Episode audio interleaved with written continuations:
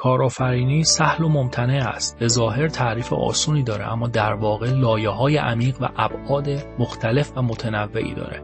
ما برای اینکه بتونیم فعالیت کارآفرینی رو انجام بدیم ابتدا لازم آگاهی نسبت به این واژه اقداماتش و مختصات اجراییش داشته باشیم. بنابراین ما اصلی ترین معلفه های کارآفرینی رو استخراج کردیم و توضیح و تعریف تحلیلی نسبت به هر کدومش ارائه دادیم.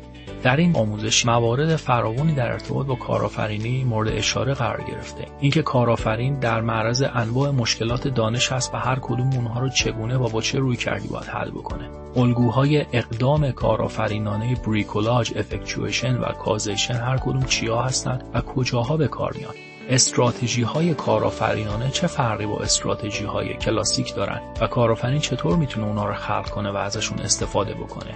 یادگیری معنادار در کارآفرینی به چه ترتیب است و چطور می‌تونه کارآفرین رو به جایگاه شایستگی و خرد هدایت بکنه؟